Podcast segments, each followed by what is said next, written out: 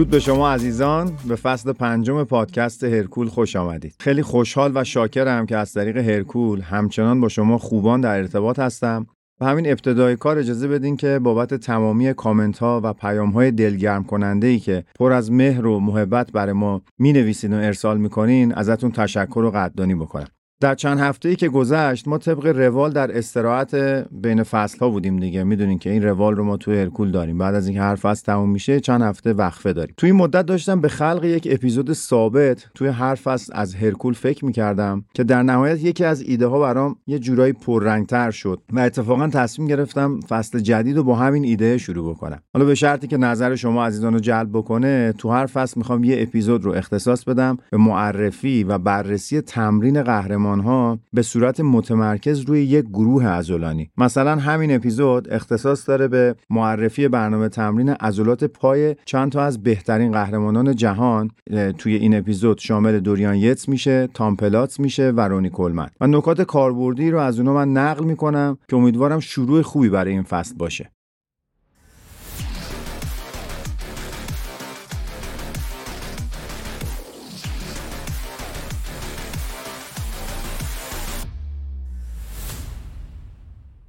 علاقمندان به پرورش اندام به خصوص اونایی که سابقه طولانی تو این رشته دارن به خوبی می‌دونن که وقتی صحبت از بهترین عضلات پا باشه بدون اینکه نامی از تام پلاتس ببریم در واقع حق مطلب یه جورایی ادا نمیشه. اون عزیزانی که شاید تام پلاتس رو نمی‌شناسن کافیه بدونن که ایشون از بدنسازان صاحب نام دهه 70 و 80 میلادی بوده که به خاطر توسعه کم نظیر عضلات پاش شناخته شده بوده و ضمن اینکه عاشق حرکت اسکوات هم بوده و رکوردهای قابل توجهی هم از خودش به جا گذاشته. تام رو به خاطر خاطر تمرینات بسیار پرشدت و طاقت فرساش همیشه تحسین کردن و فکر می‌کنم خود شما هم معنای پرشدت رو به خوبی متوجه میشین. وقتی بدونین که تام پلاتس با وزن 227 کیلویی رکورد 23 تکرار اسکوات کامل رو داره که همین به تازگی تو سال 2023 یه نفر تونسته اونو بشکونه و شده 24 تکرار. وگرنه تا قبلش در اختیار خود تام پلاتس بوده. آقای برت کنترارس که بعد از تألیف کتاب Glute Lab به Glute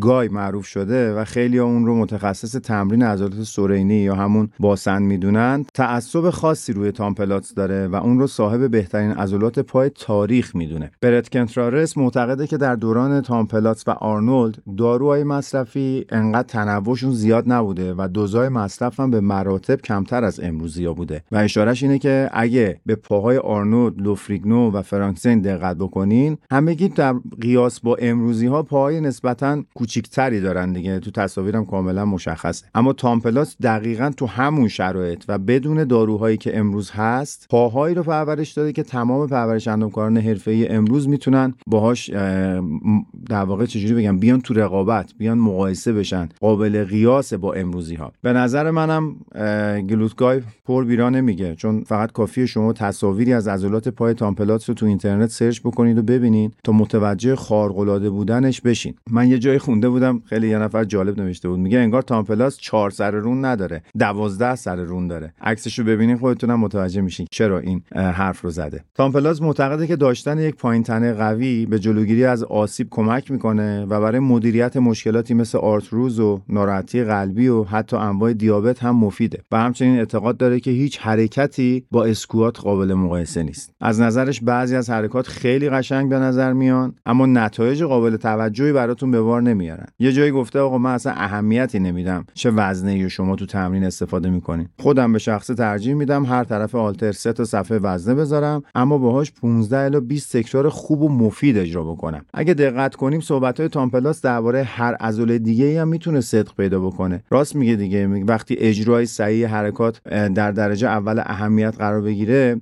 و افزایش دادن وزنه بره تو اولویت بعدی و قاعدتا باید نتایج بهتری هم از تمرین بگیریم. چون خیلی میان. به این قیمت وزن رو افزایش میدن که فرم حرکتشون خراب میشه و خب این مشخصه که درست نیست. با منطقم جور در, نمیاد. وقتی ارتباط بین ذهن و عضله به درستی برقرار نشه فواید حرکت در عضله سازی حداقلش اینه که کمتر میشه. تام پلاتس تمرین پا رو اکثر اوقات با سختترین حرکت یعنی اسکوات شروع می‌کرد تا زمانی که بیشترین انرژی رو داشت بره سراغش. معمولا 8 الی 12 ست. یه بار دیگه تکرار کنم. 8 الی 12 ست اسکوات رو با دامنه 5 5 الی 20 انجام می‌داد. بحث درباره تام پلاتس رو می‌خوام با این جمله خودش تموم کنم که میگه دلیل اینکه خیلی ها اسکوات رو انجام نمیدن اینه که حرکت سختیه. مردم کارهای سخت رو دوست ندارن و بیشتر دنبال کارهای ساده و نمایشی هستن.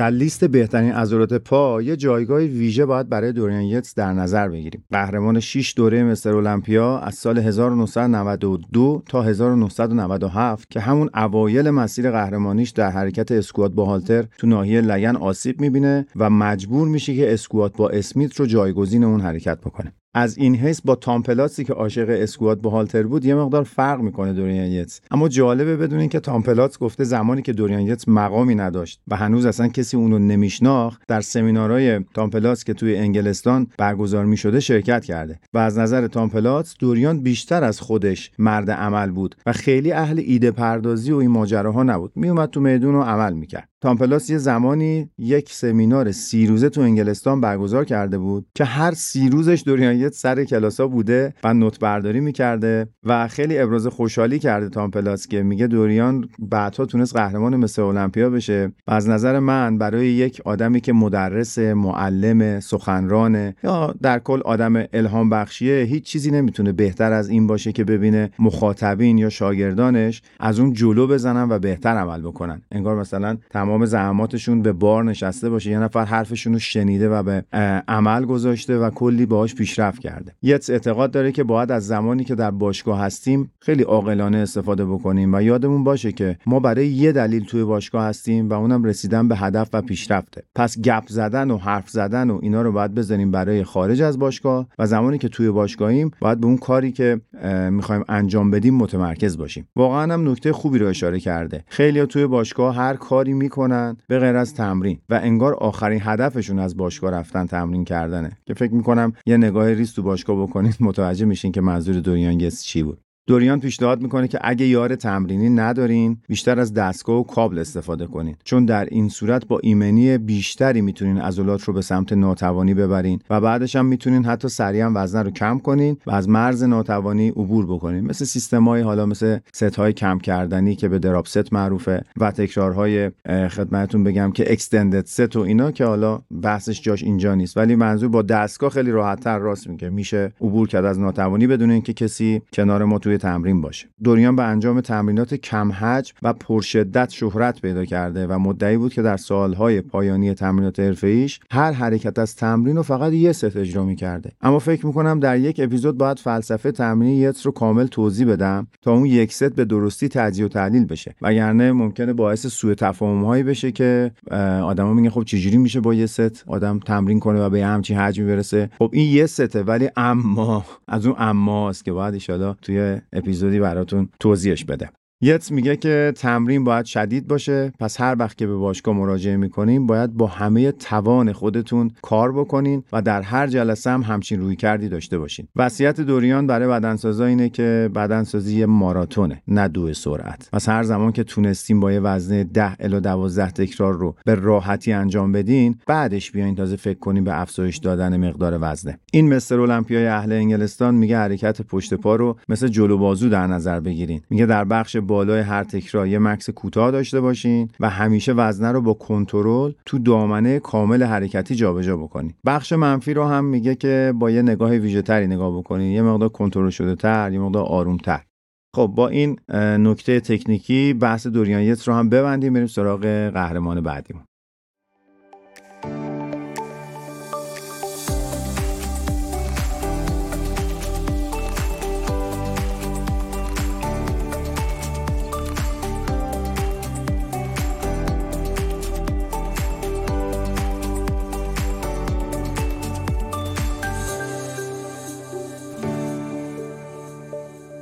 وقتی به تصاویر یا فیلم های دوران قهرمانی رونی کلمن نگاه کنین با دیدن توسعه بخش خارجی عضله چهار سر رونش و میزان خطوط و رگ های نمایانش که نگاه بکنین به خوبی متوجه میشین که چرا یه نفر با قطر رونی حدود 90 سانتی متر 8 دوره مستر المپیا شده. بدون تردید طرفداران کلمن فیلم های تمرینی اسکوات 360 کیلویی و پرسپای 900 کیلویی اونو بارها تماشا کردن. فیلم هایی که نشون دادن عضلات رونی نمایشی نبودن. و درست به اندازه ای که دیده می قدرت داشتن. یکی از ویژگی های کلمن این بود که برنامه تمرینیش برای مدت طولانی یکسان بود و خیلی اعتقادی به تعویض برنامه ها نداشت. چون معتقد بود حرکاتی که جواب خودشونو پس دادن باید همیشه اجرا بشن و خب با اینکه این فرمول بیشک برای رونی کار کرده اما خیلیا نباید اینو تعمیمش بدن و چون مخالفایی هم داره این تئوری چون تنوع در تمرین یکی از اصول مهم تمرینات قدرتیه. اگه فیلم های تمرینی کلمن رو تماشا کرده باشین متوجه میشین که در حرکاتی مثل اسکوات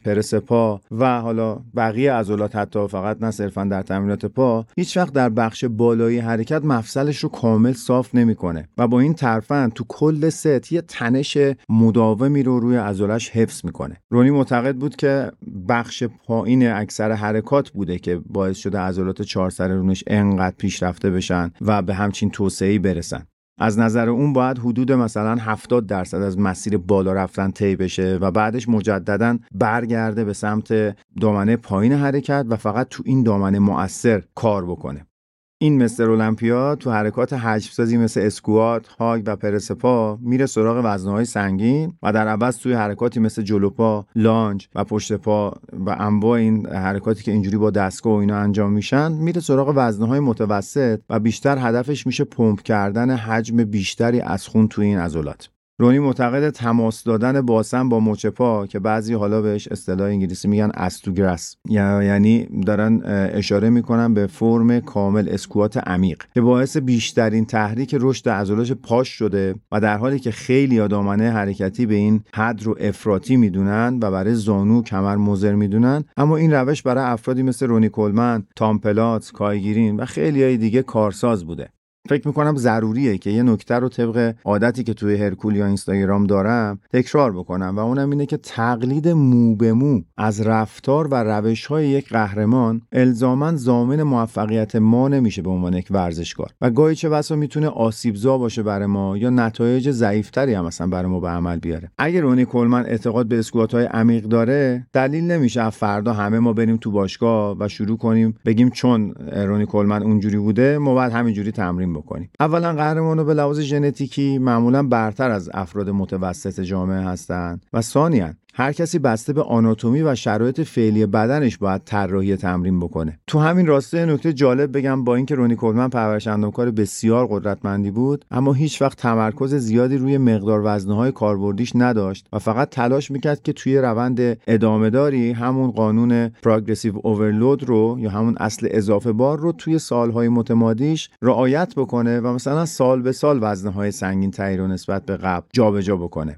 در عوض هدف اصلیش در تمرین تمرین ناتوان کردن عضله بود. نه اینکه بیاد غرور خودشو اصطلاحا باد بکنه. شاید می‌دونین که کلمن هر عضله از بدنش رو هفته ای دو بار تمرین می‌داده و خب عضلات پا هم از این قاعده مستثنا نبودن به طوری که جلسه اولی که رو پا تمرین می‌کرده تمرکز اصلی روی چهار سر رام بوده و در جلسه دوم تمرکز بیشتر میومده روی عضلات پشت پا قرار می‌گرفت.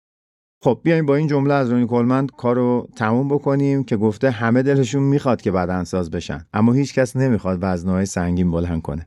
خب اینم از اپیز... اولین اپیزودی که با ایده جدید شروع شده. برای من خیلی نظر شما مهمه در مورد اینکه آیا ما ادامه بدیم این روند رو و بیایم در مورد یک ازوله در هر فصل یک اپیزود در نظر بگیریم. نظر چند تا قهرمان رو متمرکز روی این ازوله براتون تعریف بکنیم بررسیش بکنیم یا نه اینو حتما به ما کامنت بکنین. نظرتون رو به من بگین که من بتونم در مورد اپیزودهای بعدی فکر بکنم و ادامهش بدم. از نظر خودم مبحث جذاب جذابیه اتفاقا می‌خواستم که از چند قهرمان دیگه هم در همین اپیزود استفاده بکنم ولی باعث می‌شد که زمان اپیزود طولانی بشه و ما رو همون استاندارد ذهنی که داریم می‌خوایم باقی بمونیم خیلی طولانی نشه اپیزودا. مد نظرم بود از 6 7 قهرمان در مورد عضلات پا حرف بزنم ولی حالا بر ترتیب الان با این ستا کار رو جمع و جورش کردیم اصطلاحا. با توجه به نظرات و فیدبک هایی که از شما می‌گیرم یا به قول خودمون بازخورد هایی که از شما می‌گیرم حتما در موردش تصمیم گیری می‌کنم. ما این اپیزود رو در بهار 1402 ضبط کردیم به نویسندگی، گویندگی و تهیه کنندگی خودم. فرشید نزاکتی ارادتمند شما و همچنین به کارگردانی دوست عزیزم محمد رضا محمدی. هر جا که هستین امیدوارم شاد و سلامت باشین.